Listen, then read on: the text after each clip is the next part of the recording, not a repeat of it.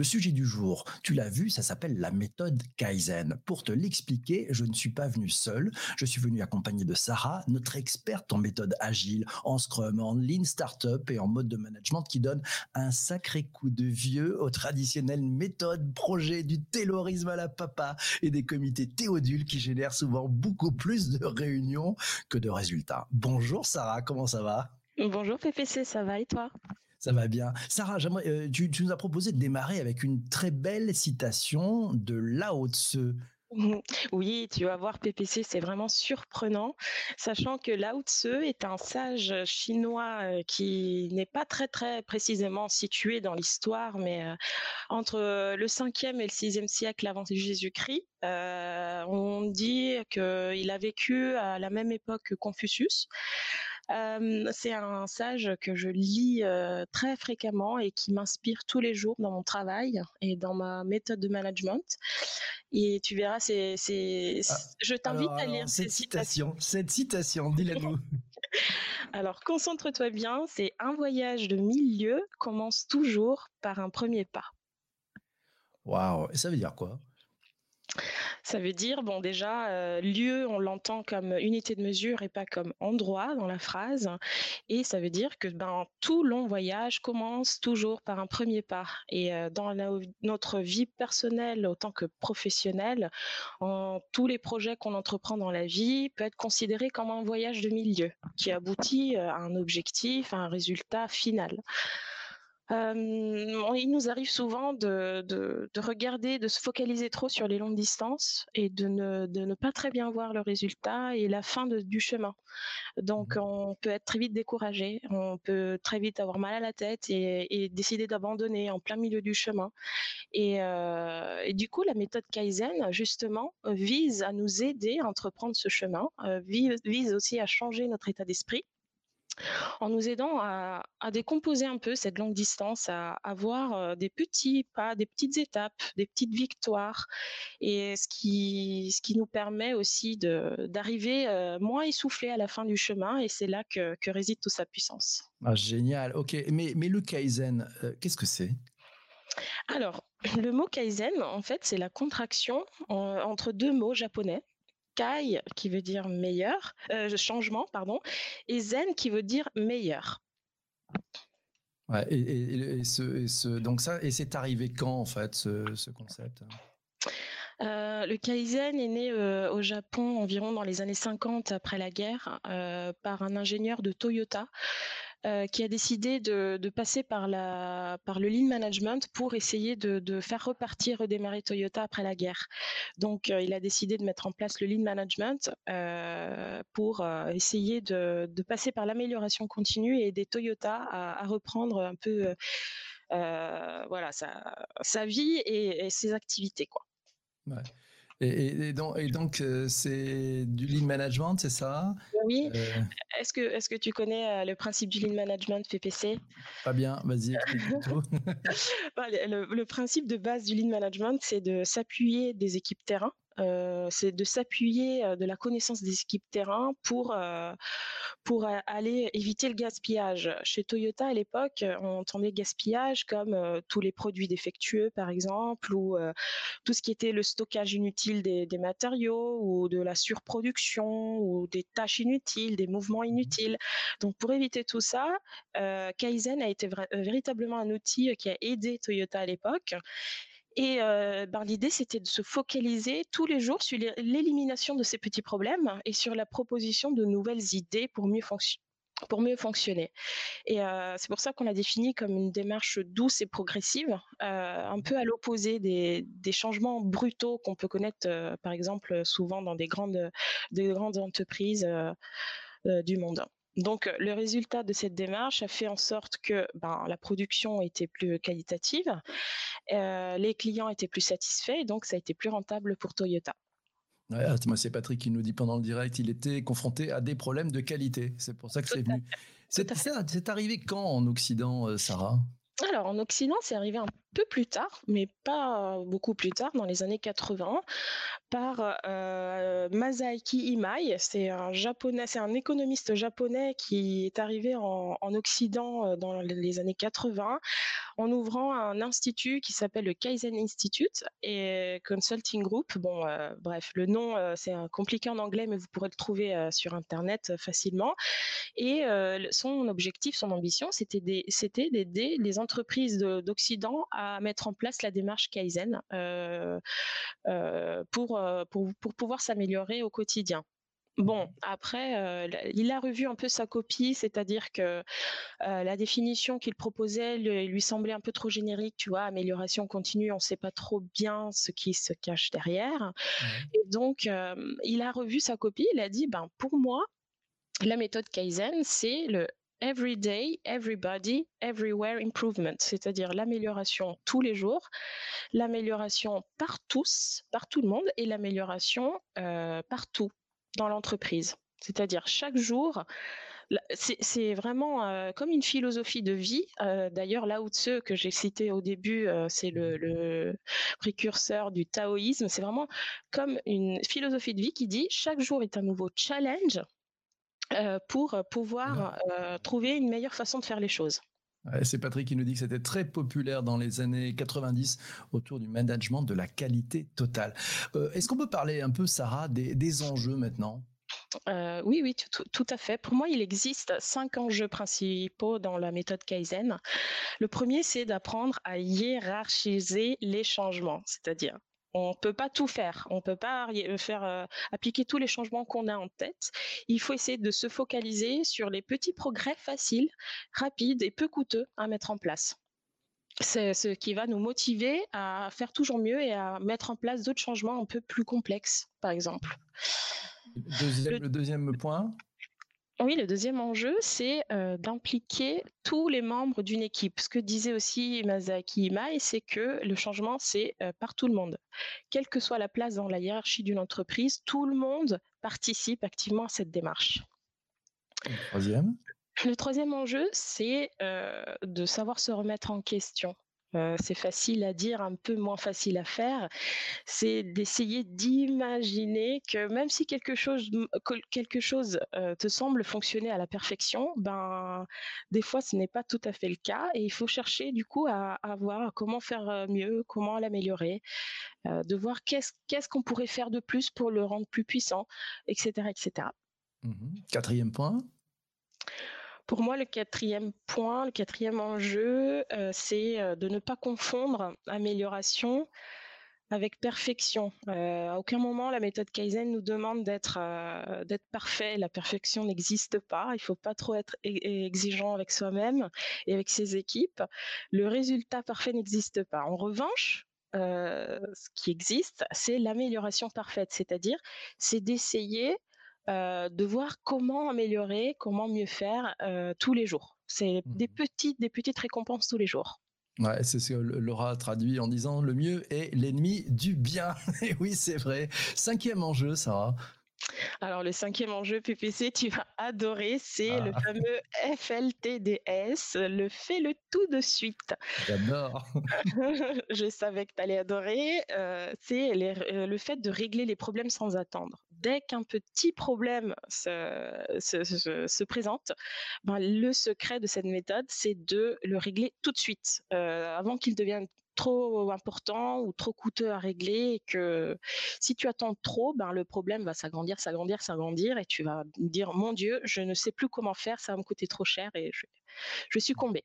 Ouais, donc c'est pas réagir forcément dans l'instant, mais c'est tout ce qu'on peut faire tout de suite, voilà, qui n'a pas d'importance sur du long terme, on peut le régler tout de suite, on va rendre service, c'est le FLTDS. Je vous rappelle qu'il y a un épisode de ce podcast sur la méthode FLTDS, et puis aussi vous retrouvez ça sur le digitalpourtous.fr. On passe maintenant à la séquence exemples et cas d'usage de la méthode Kaizen. Tu peux nous donner quelques exemples, Sarah ?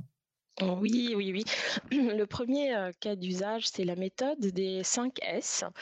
Le but de cette méthode est d'améliorer notre espace de travail. C'est une méthode qui dit, voilà, ton lieu de travail est très important et très fortement lié à ton efficacité. Les 5 S, ça dérive de 5 mots japonais. Donc, ça vient de 5 mots japonais. Le premier mot, c'est Seiri, qui veut dire débarrasser, alléger l'espace de travail. Le deuxième mot, c'est Seiton, ça veut dire ranger, optimiser l'espace de travail. Le troisième mot, c'est Seiso, nettoyer l'espace de travail. Le quatrième, Seiketsu, ordonner, prévenir l'apparition de la saleté et du désordre. Et le dernier mot, c'est shitsuke, c'est-à-dire être rigoureux et encourager l'autodiscipline.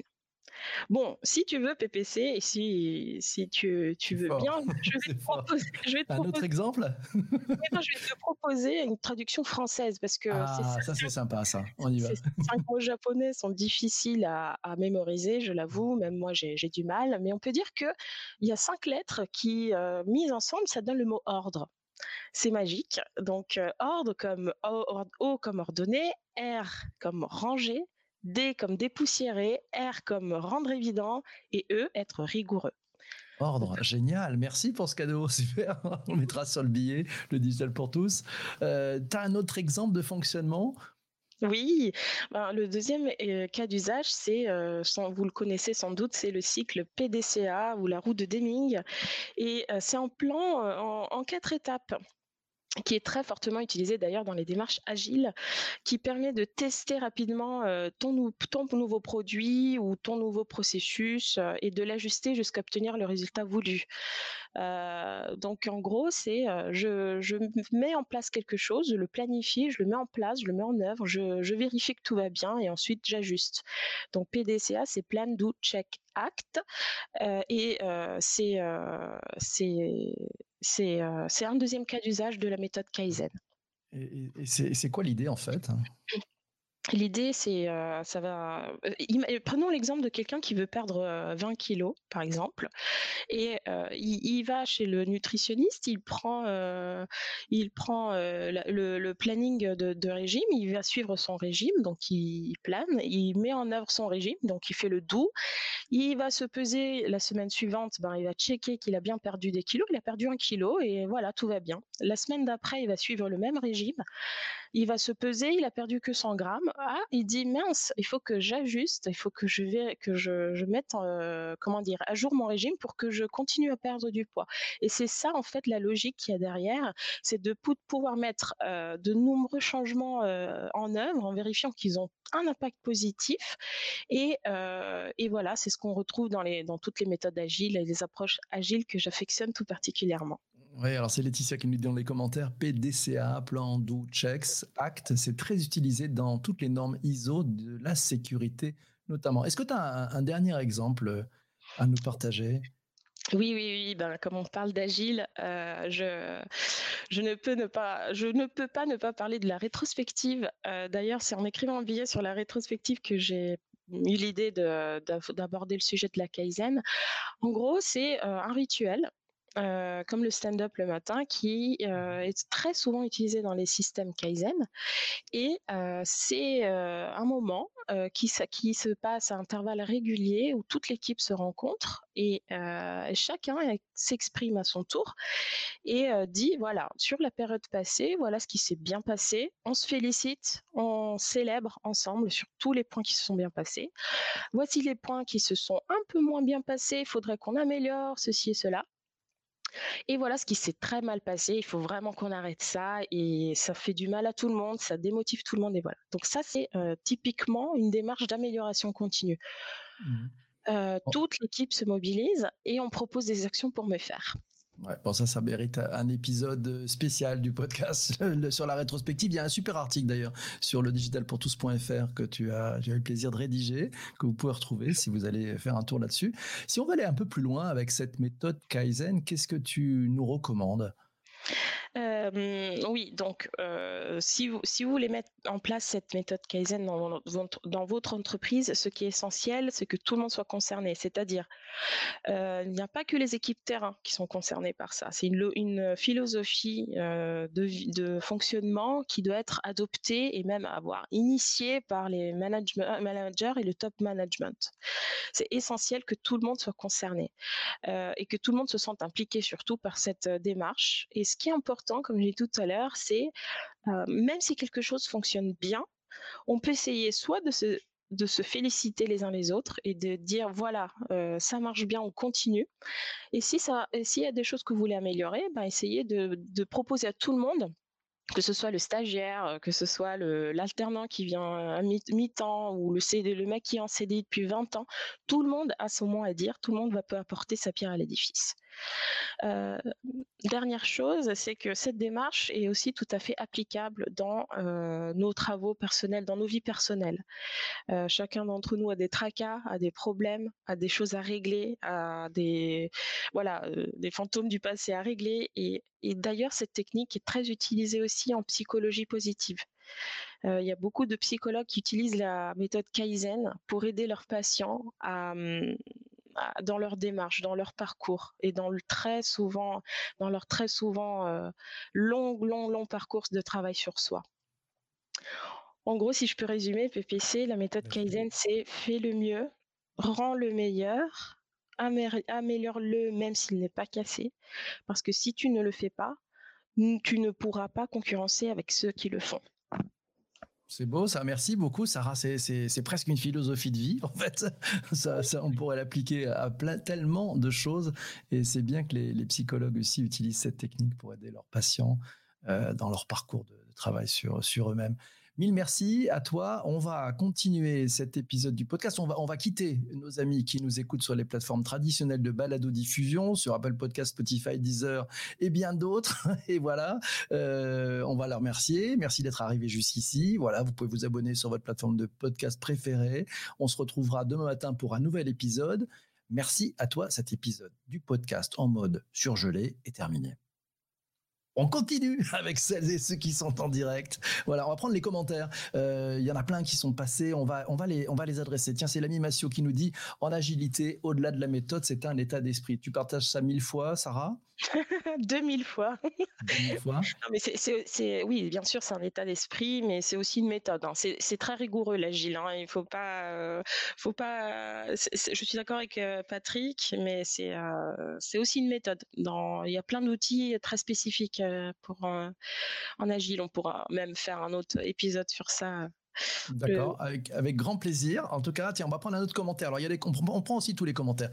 C'est de Riolman qui nous dit que ça ressemble beaucoup quand même à de la pression professionnelle cachée derrière des mots anglophones. Comment tu réagis à ce commentaire ? Un peu taquin peut-être ? Oui, moi je ne trouve pas, je n'ai pas eu cette sensation. Au contraire, je pense que ça remet l'humain au centre de l'attention.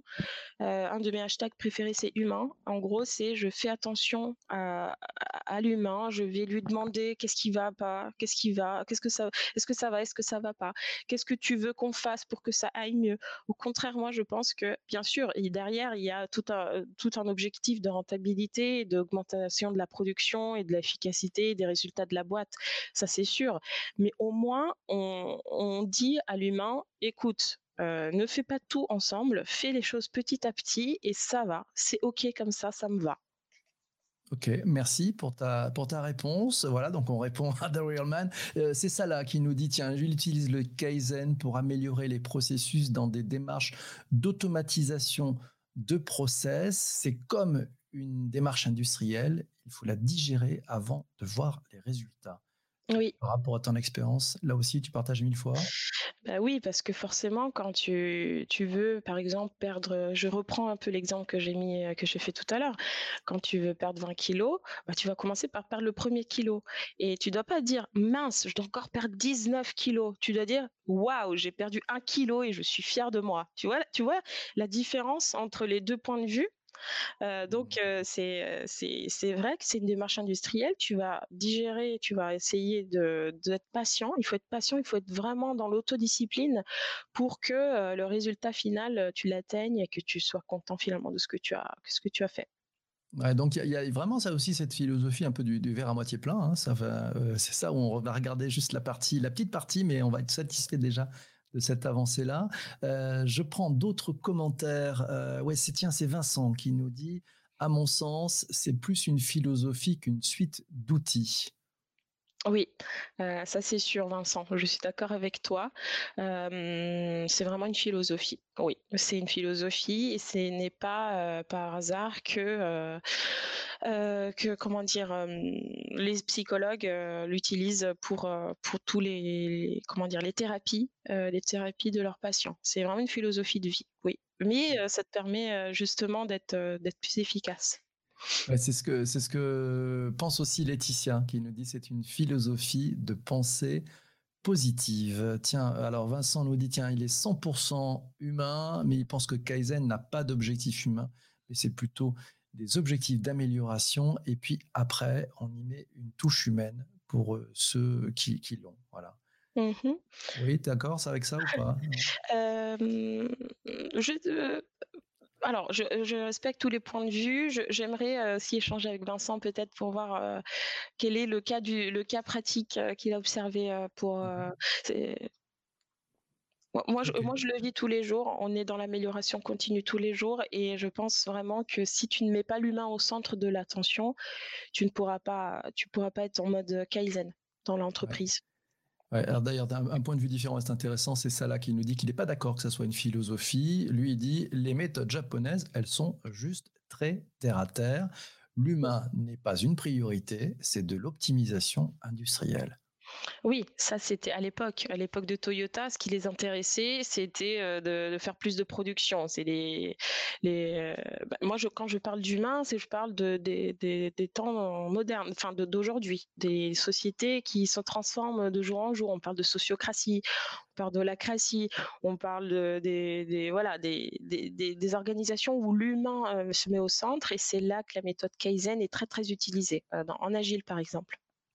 Alors, Zuber ce matin est philosophe, il nous dit le bouddhisme au creux des mains, voilà, c'est sympa, et c'est l'ami cultureuse qui nous dit qu'elle adore ces méthodes, c'est concret, c'est efficace. Ouais, c'est vrai que c'est concret, c'est très efficace, ça permet aussi de cette amélioration. C'est sympa ce changement de paradigme, de dire on va essayer de ne pas faire un monde parfait, on ne va pas construire une cathédrale, on démarre par des petites choses, et puis on améliore, et puis on améliore, et puis on améliore. Et donc, en fait, c'est feedback is a gift chez nos amis développeurs. C'est-à-dire quand il y a un retour, un truc qui ne va pas. Merci, on va pouvoir l'améliorer. Tiens, allez, Vincent qui revient, qui nous dit il est OK avec toi, mais on met de l'humain, mais les mots de Kaizen n'ont pas de référence humaine en soi.